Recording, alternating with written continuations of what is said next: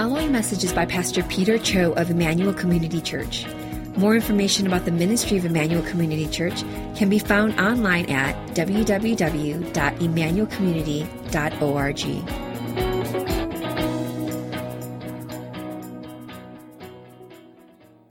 I'm going to be continuing in our mini-series on the Lord's Prayer today with one verse, Matthew 6:10, and it's the second line of the Lord's Prayer. It's, "Your kingdom come, your will be done." And can you guys finish it for me? On earth as it is in heaven. And I think for many of us who have grown up in the church, this prayer has likely become somewhat of a cliche, right? It's something that we can recite mindlessly. And let's be honest, how often do we appreciate the purpose of this prayer and the power behind it?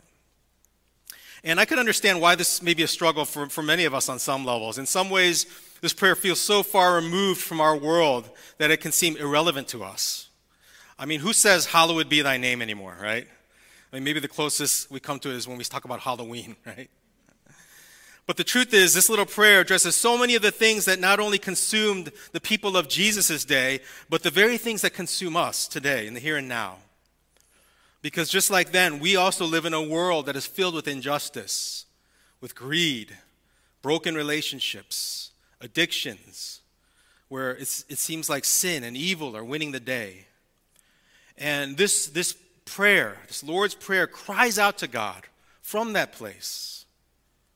And it puts into words the deepest cries of our hearts.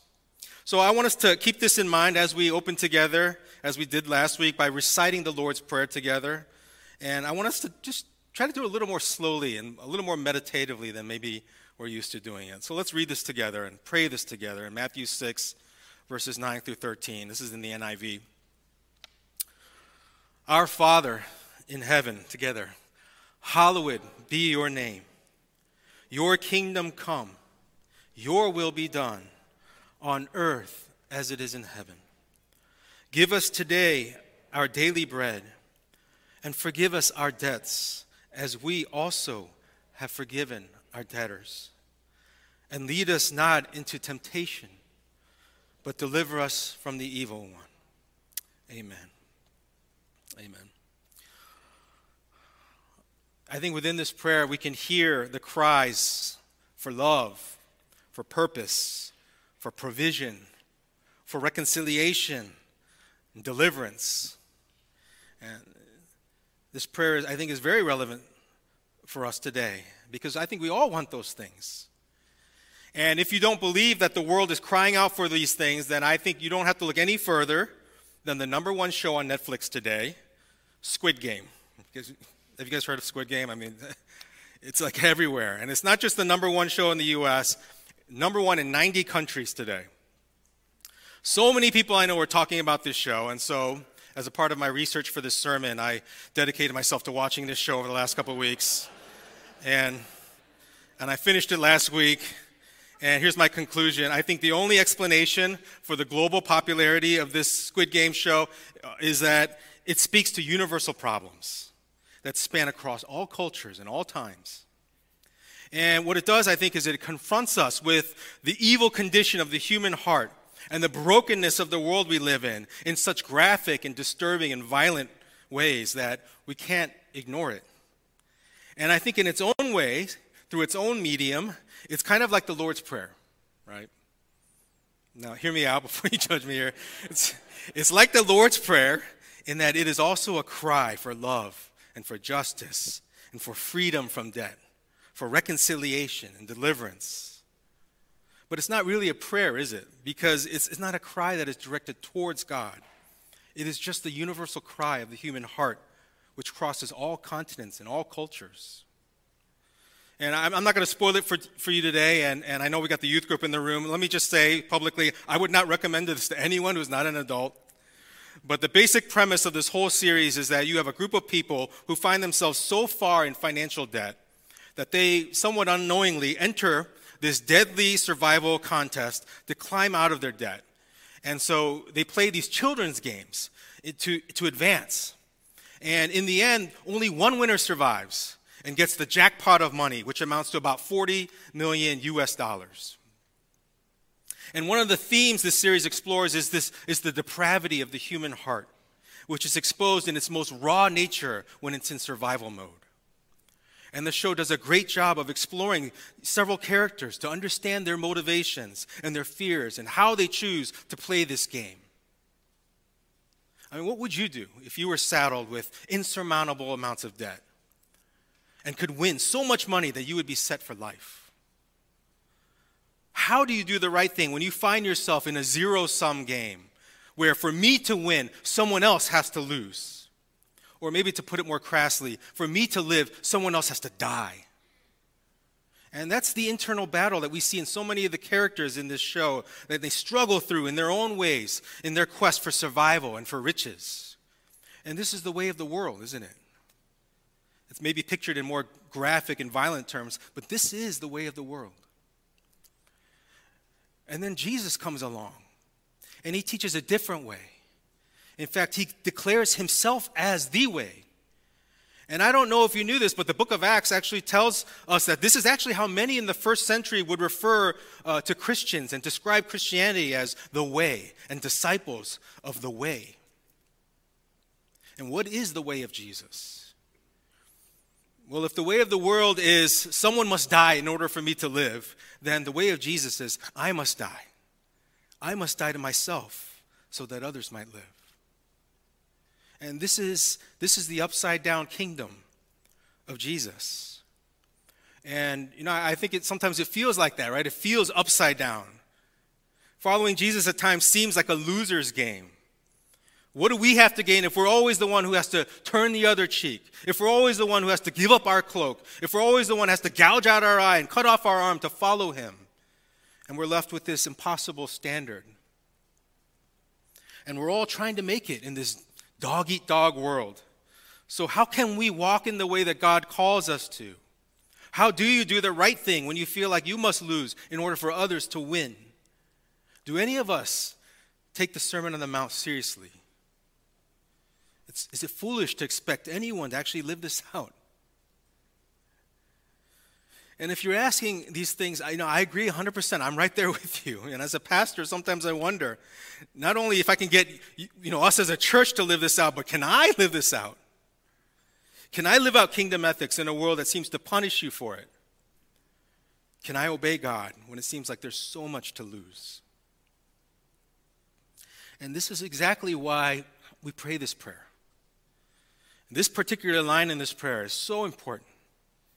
Because at the heart of this prayer, I believe, is the answer to these questions. Because the truth is we cannot obey these impossible demands on our own strength. And Jesus knows this. And this is why he instructs his disciples to pray in this way. We have to ask God for the impossible.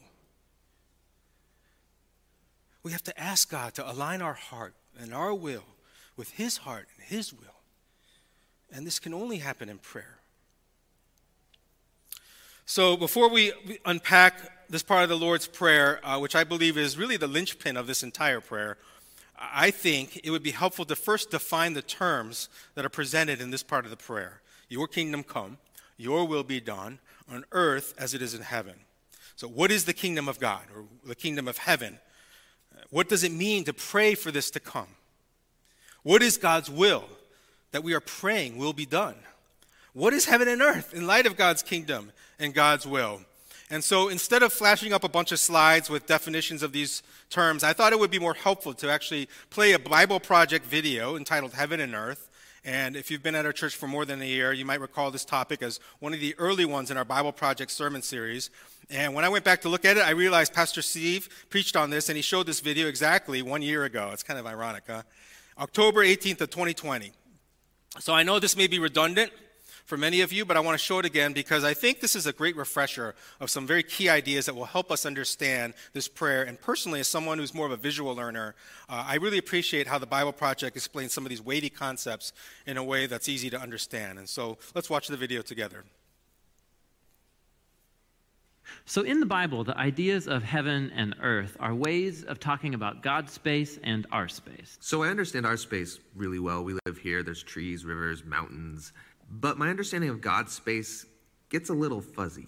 And what we do get in the Bible are images trying to help us grasp God's space, which is basically inconceivable to us. So these are two very different types of spaces. Yes, they're different in their nature, but here's what's really interesting is that in the Bible, these are not always separate spaces. So think of heaven and earth as like different dimensions that can overlap in the same exact space. So we talk a lot about going to heaven after we die, but this idea of heaven and earth overlapping, we don't talk a lot about that. Which is kind of crazy because the union of heaven and earth is what the story of the Bible is all about. How they were once fully united and then driven apart, and about how God is bringing them back together once again. So let's go back to the beginning, where heaven and earth, they're completely overlapping.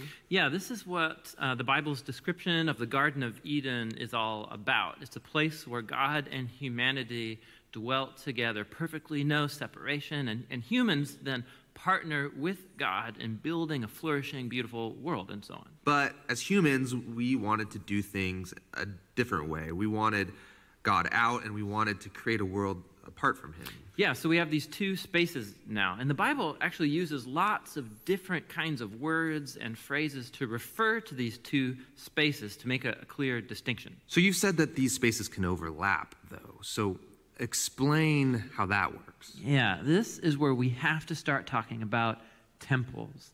Because in the biblical world, you experience God's presence by going to a temple. That's where heaven and earth overlap. Now, there are two types of temples described in the Bible. One is a tabernacle, basically a tent that was built by Moses. And the other was this massive building made by Solomon. And these temples were decorated with fruit trees and flowers and images of angels and all kinds of gold and jewels and so on.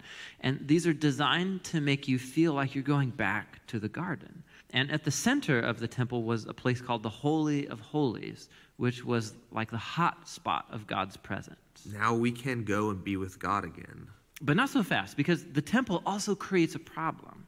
So God's space is full of his presence and goodness and justice and beauty, but human space is full of sin and injustice and the ugliness that results. So how do these spaces overlap if they're so different and they're in conflict with each other?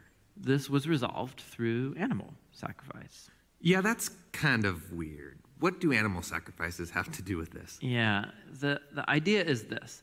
Animal sacrifices, somehow they absorb the sin when the animal dies in your place. And it creates a clean space, so to speak, where you are now free to enter into the temple and be in God's presence.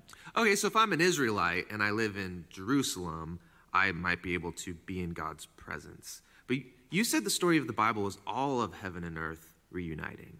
Right. So we have to keep going in the story where we come to Jesus in the New Testament. And in the Gospel of John, we hear this claim that God became human in Jesus and made his dwelling among us. Now, this word dwelling is really curious. It means he set up a tabernacle among us. And so what John is claiming right here is that Jesus is a temple. He is now the place where heaven and earth overlap.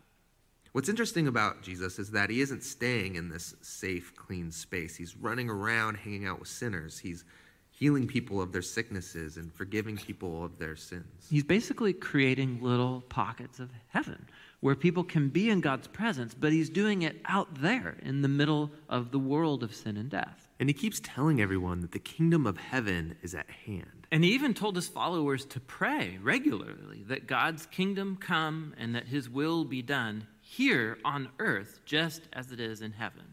But a lot of people are threatened by Jesus and they kill him, which seems to spoil this whole plan to reunite heaven and earth. But we have to go back to a scene earlier on in Jesus' story where John the Baptist saw Jesus and said, "Behold, this is the Lamb of God who takes away the sin of the world." So Jesus isn't just talked about as being a temple, he's also talked about as being the temple sacrifice. Yeah, so the cross is now the place where Jesus absorbs sin to create a clean space that is not limited like animal sacrifices.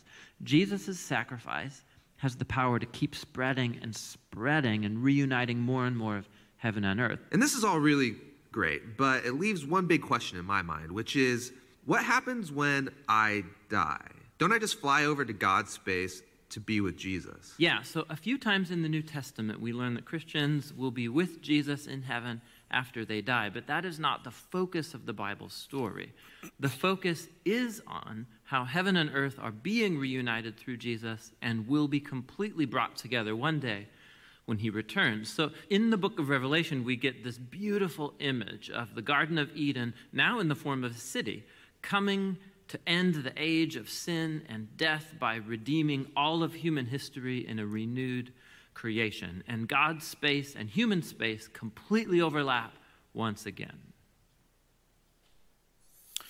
Okay, so I know there's a lot there, but I think, again, this is so important to understand as a part of understanding this prayer, Lord's Prayer. And a few key takeaways from this video I want us to remember is one, that heaven and earth are defined as God's space, right, and our space. And heaven is defined as the place where God dwells, a place where everything and everyone obeys God's will perfectly. While earth is largely defined as man's space, right, where sin runs rampant and ruined God's good creation. God's will is not obeyed perfectly, which grieves God, because in this sin-filled world we reject God and we harm one another. And these two spaces were once joined together, but heaven and earth have been separated by sin since the fall of Adam and Eve, right? But from that moment on, God has been on a mission to bring heaven and earth back together again. And this mission was carried out by God's Son, Jesus, fully God and fully man, who made his dwelling among us. And as our church, named Emmanuel, God with us, suggests. And so Jesus is where heaven and earth overlap. And when Jesus was here, through his life and his teaching and his healing ministry, he was creating, as it said, these little pockets of heaven where people can witness and experience God's power and God's presence. And this is God's great mission for Jesus and for us as his royal priests, that we would continue in that work of bringing heaven to earth until Jesus returns and heaven and earth become one again. And this is the grand story of the Bible. And so with these takeaways in mind, when we look at this verse again, your kingdom come, your will be done on earth as it is in heaven. I think it's very consistent with these ideas, isn't it? God's kingdom, his rule and his reign cannot be separated from his will. They are essentially one and the same. So when Jesus teaches his disciples to pray like this, he's not asking us to recognize that he is an all-powerful God and sovereign by praying this prayer with like helpless resignation, like, oh God, your will be done. You're God, right? So now let's get on with my needs. No, by instructing us to pray, your kingdom come, Jesus is reminding us and reorienting us towards the grander mission that we are called to bring heaven, that is the power and the presence of God, near. Or as Jesus says, pray that his kingdom would come. And by asking us to pray, your will be done, Jesus is showing us how this is actually accomplished. It's through a battle of the wills, my will and God's will. And I think maybe this isn't, this is hard to see in the verse itself. So let me reframe this a bit so that we can better see how our will might be connected to this prayer. Matthew 6:10 again, your kingdom come, your will be done. That is, not my will, not my desires, not my goals and my agenda, but your will, O Lord. Let your will be done on earth as it is in heaven. And if you understand God's will as being pitted up against my will, you also begin to understand this prayer in a deeply personal way that gets to the very heart of discipleship and living out the Christian life. You see, Jesus is calling us as his disciples to wholly submit to his rule and reign and align our will with his will. And it's easy to gloss over this, but this is not a small thing. And this is not an easy thing to pray. And Jesus knows this is important. And that's why later in chapter 7, as he's concluding the Sermon on the Mount, Jesus says, not everyone who says to me, Lord, Lord, will enter the kingdom of heaven. But who? Who enters? Only the one who does the will of my Father who is in heaven. This is almost the exact same language of his prayer, isn't it? And again later in Matthew 12, verse 50, Jesus describes those who do the will of God as superseding even his closest earthly relationships. And he says, "For whoever does the will of my Father in heaven, he or she is my brother, sister, and mother." So clearly, doing the will of the Father is important. So important that we are to pray for it and we are to do it. But what is the will of the Father exactly? And I want to be clear when talking about God's will here, because this word, the will of God, is used a lot in the Bible in different ways. But two of the most common ways it's used is as God's will of purpose and God's will of desire. And I'm going to get a little technical here, but please try and stay with me, because I think this is important, again, in shaping how we pray this prayer. So we have God's will of purpose, and this is sometimes also known as God's decretive will, or God's hidden will, or God's sovereign will. And God is divine sovereign, Lord over all things, has ordained everything that will happen, and he's decreed this before time began. And nothing can frustrate God's will of purpose. And so maybe some examples would be, it was God's will of purpose that Joseph would become a leader in Egypt and save his people from famine, and that the Apostle Paul would suffer many things that he might see that Jesus is enough for him. And it was God's will of purpose that each of you were born on the day that you were born with the exact number of hairs on your head. And this is God's will of purpose. This is his sovereign will, and that cannot be thwarted. And then you have God's will of desire. That's also known as God's preceptive will, or his revealed will. And God's will of desire is basically captured by his precepts, or his commands, or his laws. And so some examples of God's will of desire is that we would act justly, that we would love mercy, and that we would walk humbly with God. And this is his will of desire. This is what he wants for us, that we would love God and that we would love our neighbor, that we would be kind to one another, tender-hearted, forgiving one another, along with all of the other one another commands in the New Testament. This is his desire for us. This is his preceptive and revealed will. And when God says, "Your will be done," it is this. It is his will of desire. We are praying that our will of desire would become his will of desire, and his will of desire would become our will of desire, and we would submit to his rule and his reign and seek first his righteousness. Why? So that the pockets of heaven might invade earth through us in the same way that it did through Jesus. And this is what we are praying when we pray for your will of desire, not my will, not my desires, be done on earth as it is in heaven. And when you see God's will being done as one and the same thing as doing what he says, you begin to understand why Jesus makes this connection between obeying and teaching the commands of God with the kingdom of heaven. In Matthew 5, verses 19 through 20, he says, "Therefore, anyone who sets aside one of the least of these commands and teaches others accordingly will be called least in the kingdom of heaven. But whoever practices and teaches these commands will be called great in the kingdom of heaven." You see how it all fits together? This is the will of the Father, that we might do his will of desire, and by obeying him, by walking in his wisdom and in his ways. And this is also why obeying his commands, not just making disciples, obeying his commands is so central to the Great Commission. As the Gospel of Matthew comes to a close in chapter 28, Jesus says to his disciples, "Therefore go and make disciples of all nations, baptizing them in the name of the Father and the Son and the Holy Spirit," and what? We often forget this last part. "Teaching them to obey everything I've commanded you." It's basically saying to do the will of the Father. You see, when we pray, "Your kingdom come, your will be done," we are asking God to fulfill the Great Commission in and through us as we submit our will to his will, and as we obey his commands, and as we walk by the Spirit. Now, please don't misunderstand me. I am not saying that God requires us to obey his commands in order for us to be saved. I am saying that those who place their trust in him and who call themselves a follower of Jesus will do just that. They will follow Jesus. They will follow his example by obeying his commands. A follower follows. And not like the Pharisees, but in a spirit-filled, spirit-led way, because Jesus makes it clear. True disciples not only know the will of God, true disciples do the will of God. So now that we know what the prayer is asking of us, we are still faced with the challenge of obeying it, aren't we? And this takes us back to the opening questions of the sermon. Like, how can we win in a game that we seem destined to lose if we play it God's way? We know we need to do the will of God. We know we need to obey him, but how do we even begin to do this? Well, the irony, I think, is that the only way to find the strength to obey, the only way to victory is to surrender.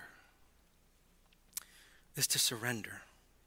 And it seems like the opposite, right, of the right answer. Have you ever seen a sports team that gets a win by saying at the very beginning of the match or game, like, hey, we forfeit. We surrender. Who wins at anything through surrender? But would you expect anything different from the upside-down kingdom? If the mark of a true disciple could be summed up in one word, I think that word would be surrender.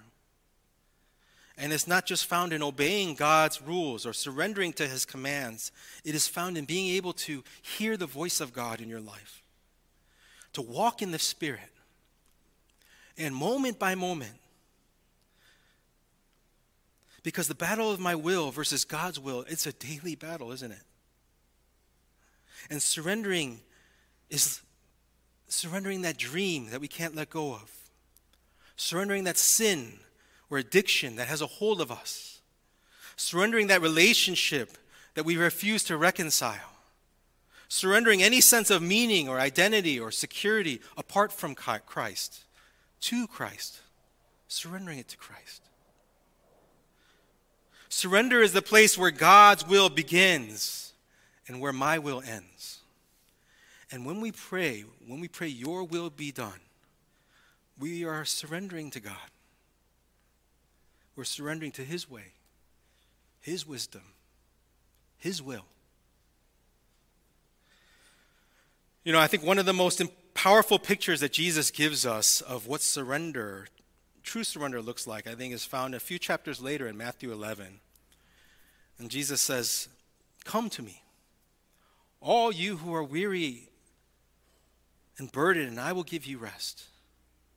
And he says, "Take my yoke upon you and learn from me, for I am gentle and I am humble in heart, and you will find rest for your souls.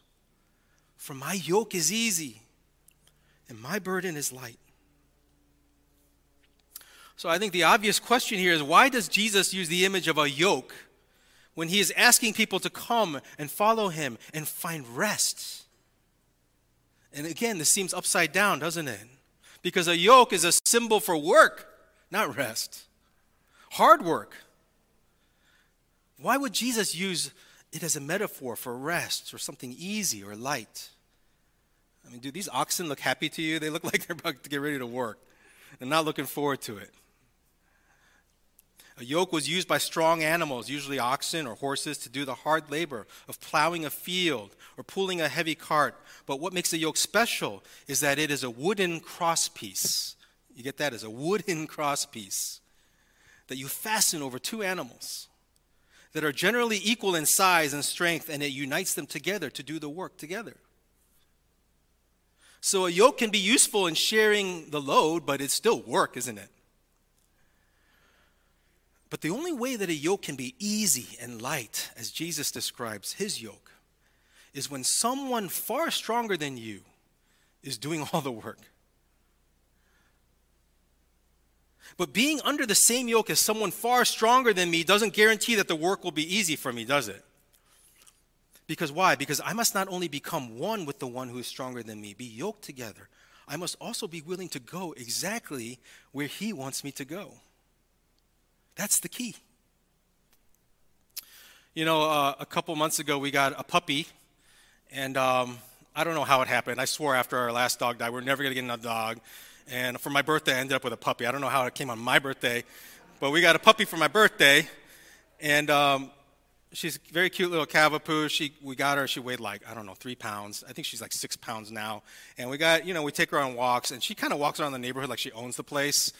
And even though she's on a leash, like she doesn't even know she's on a leash. She just like, because we pretty much just, wherever she wants to go, we you know, we let her go. And so I think the puppy thinks that she's like the strongest, she's stronger than us, you know, because in a way, like, we are kind of wrapped around her little finger. But once in a while, you know, every time she hears kids playing, she just like runs off. She wants to play. She's just drawn to children.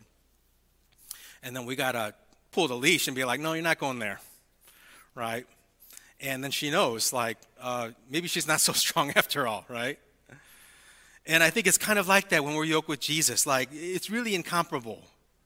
He's so much stronger. He's so much greater. And if I'm yoked with Jesus and I try to move in a direction that he is not leading me to, there's nothing easy. There's nothing light about that. It's incredibly burdensome, and it's heavier than if I was just doing the work by myself. But do you understand the picture that Jesus is trying to give us here? As his disciple, he wants us to become one. He wants us to be yoked together with him. He wants the two of us to become one. And he has called us for a purpose and a mission, but he has not left us alone to accomplish it. He has promised to come alongside us.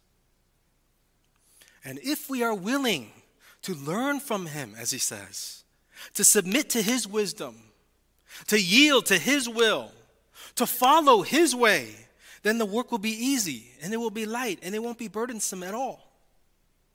In fact, it will be restful, and it will be life-giving, because I will be moving in the same direction that God wants me to go, and my will be aligned with his will, and his will be done. And when we do this, what happens? Well, Jesus tells us what happens. When we do this, his kingdom comes to earth just as it is in heaven. When we as royal priests submit to the King of Kings, when we yield to his will by obeying his commands, we will bring pockets of heaven to all the spaces we occupy on earth. And this is kind of a mystery, right? It's hard to imagine that, because it's not like a kingdom that any of us would expect to see.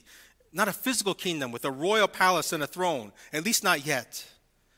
And this is why Jesus says in Luke 17, he says this: once, on being asked by the Pharisees when the kingdom of God would come, Jesus replied, "The coming of the kingdom of God is not something that can be observed, nor will people say, 'Here it is,' or 'There it is,' because the kingdom of God is what?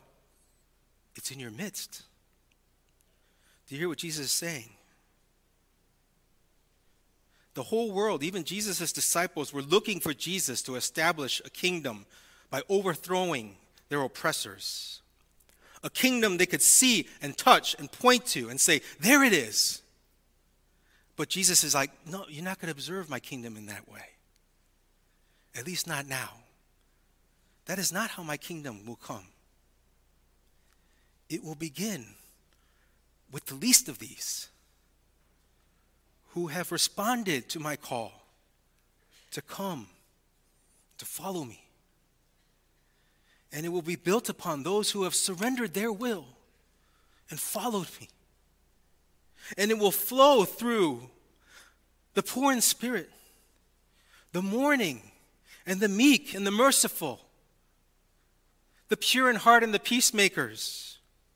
And it will not come with grand displays of defiance. It will come with small acts of submission. It will come when you yield to the prompting of the Spirit to forgive and seek reconciliation instead of revenge. It will come when you are generous to someone in need, and you don't need to be repaid, and you don't need recognition. It will come when you defend those who don't have a voice to speak, who don't have the power to stand. It will come when you show mercy to someone who doesn't deserve mercy. It will come when you have the courage to be a witness for Christ, to tell his story in the midst of your story. God's kingdom will not be won with swords and spears, and it will come instead with grace and truth. Heaven will not invade earth with the shout of an army of angels who stand ready. Heaven will invade earth through the whispers of saints, kneeling in prayer, saying, "Your kingdom come. Your will be done on earth as it is in heaven. You know, again, I'm grateful to Mike for his willingness to share his testimony. I think it was a great example of what it means to surrender to the will of God and to live out this prayer, whether it's seeking marriage counseling after years of resisting it, or responding to the work of the Holy Spirit in his heart and just getting back the spiritual disciplines despite his struggles through COVID, or even mustering up the courage to come up and share. I can see God's kingdom coming in his life through these small acts of faith and obedience.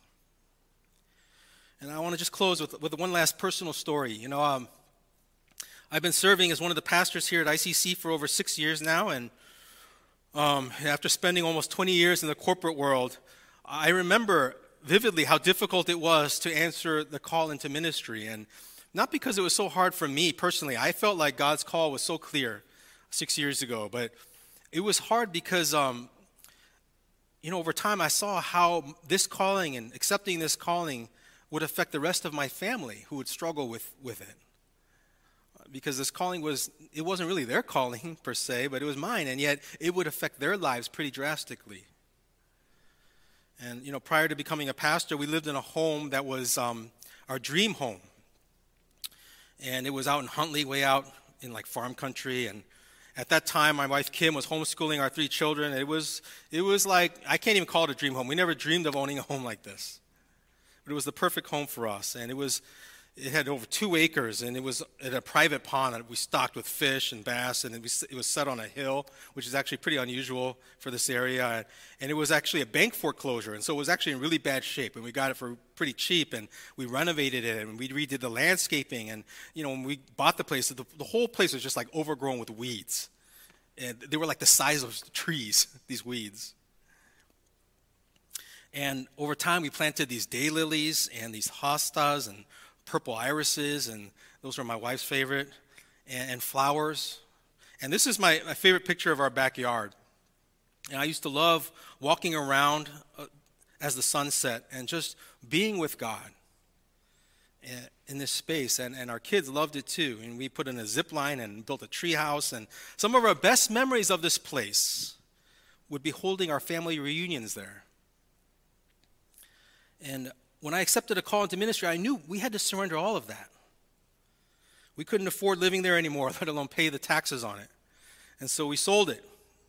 And we ended up moving to Glenview, just not too far from here, so we could be closer to church.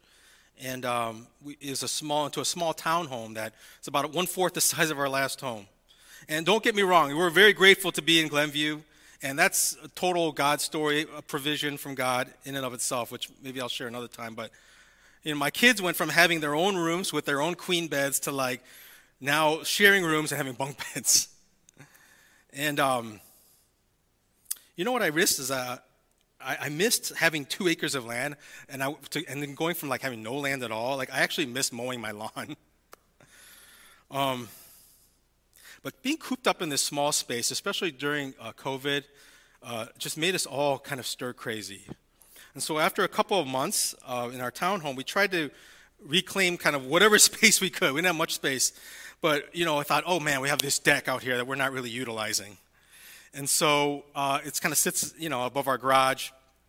And so a couple months after COVID started, I went to Home Depot, and I got these little planters that you can, fix on top of these railings on our deck, and that's what I did. And so we kind of went from 2 acres to now having these little planters that are 1 foot by 2 feet in size. But Kim and I were so happy that we could plant some flowers and bring some life and beauty in the midst of COVID into our home, especially, during the pandemic. And so, that's just part of our life and part of our story. And this past week, I was out with Kim, and we were walking our dog, and she pointed out to me that the flowers that we had planted on our deck had germinated throughout our little neighborhood. And the seeds had kind of found their way into all these little spots in our cul-de-sac, our concrete cul-de-sac. And now our flowers were growing everywhere in the middle of this concrete cul-de-sac. You can find our flowers growing even in these rocky little crevices. And it dawned on me, yesterday as I was preparing the sermon that, this is like a picture parable of what it means for the kingdom to come and his will to be done on earth as it is in heaven. Like we gave up our dream home. We had to surrender our Garden of Eden. And we now lived in this cramped space under what feels like a curse under this global pandemic. And we wanted to bring some of God's beauty back into it. But it struck me that Jesus did exactly that, more so. Jesus laid aside his majesty, and he entered into our broken space, and he brought his beauty into it. And as we surrender ourselves to the Spirit, and as we align our will with his will, and obey whatever he calls us to do, he will do the work of bringing about pockets of heaven all throughout the spaces on earth that we occupy. And we will see his power and his presence manifest itself in places that we would never expect. But it will not come easy. It requires a clash of wills, of our will and God's will. And our will must bend to his will day by day, moment by moment. And this will only happen when we faithfully pray as he instructed us to pray. Your kingdom come. Your will be done on earth as it is in heaven. Let's bow our heads together. I want to invite the worship team to come. And I want to ask us to just yield in this moment to the Holy Spirit who's speaking to you. Because I know there are many of you in this room who are in the midst of a losing battle in which your will is up against God's will, and you know it. And you're tired, and you're exhausted. And you feel burdened and heavy laden.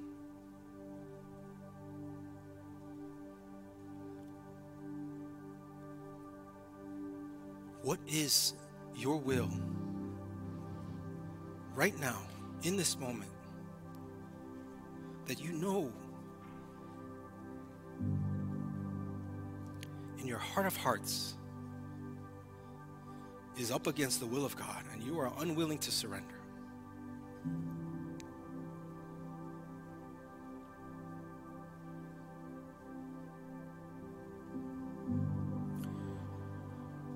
When you yield to the prompting of the Spirit to forgive someone that needs your forgiveness, when you seek reconciliation instead of revenge, yield to that will. Yield to his will. When God is asking you to be generous with your time and your resources, with your money, because someone is in need. And you don't need the recognition. You don't need to be repaid. Yield to that will.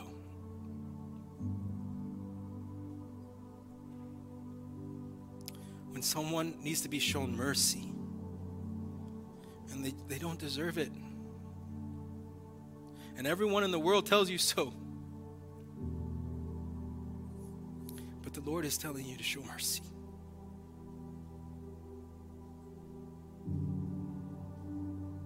Your will be done.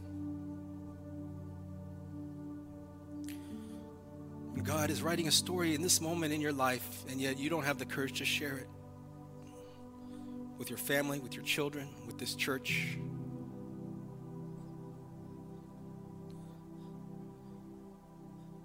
and you are robbing God of his glory,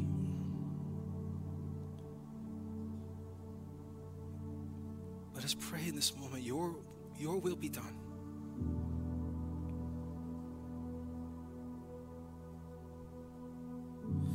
I want to give you just one minute in the quietness of your hearts.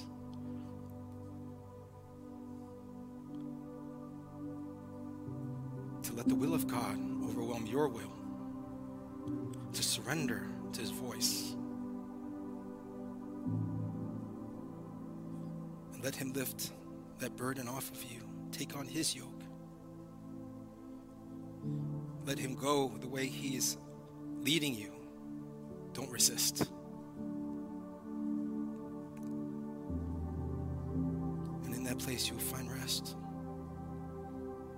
In that place you will find his power and his presence. Just 1 minute. Let's take a moment.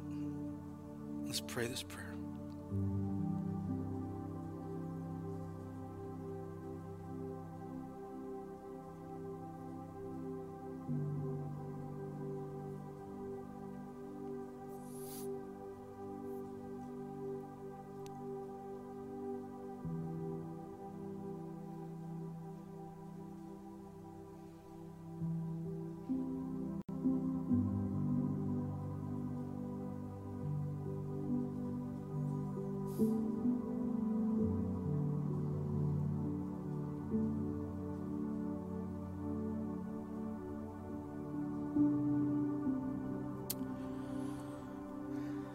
Immediately after the Last Supper, we find Jesus at the Garden of Gethsemane. And there we see the ultimate clash of two wills. It's the Son of God against God the Father. And Jesus demonstrates to us exactly what he is asking of us. You see, God the Father is asking his Son to do something that even Jesus feels overwhelmed by.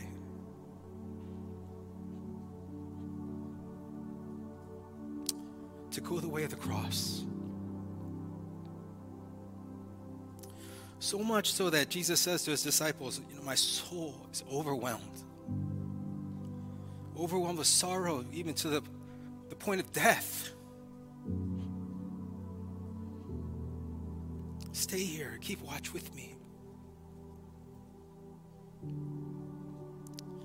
But I want you to hear the prayer that Jesus prays.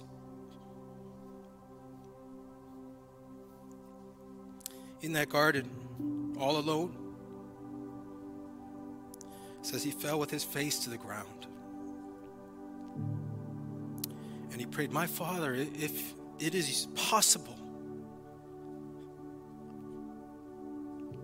may this cup be taken from me. And listen, he ends with this. He says, yet not as I will, but as you will.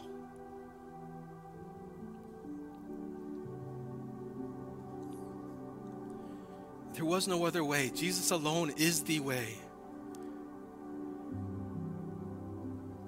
Jesus submitted to the will of the Father. Jesus gave up his body and his blood so that it might be possible for us to be yoked with him. And so I want to invite you to take the elements.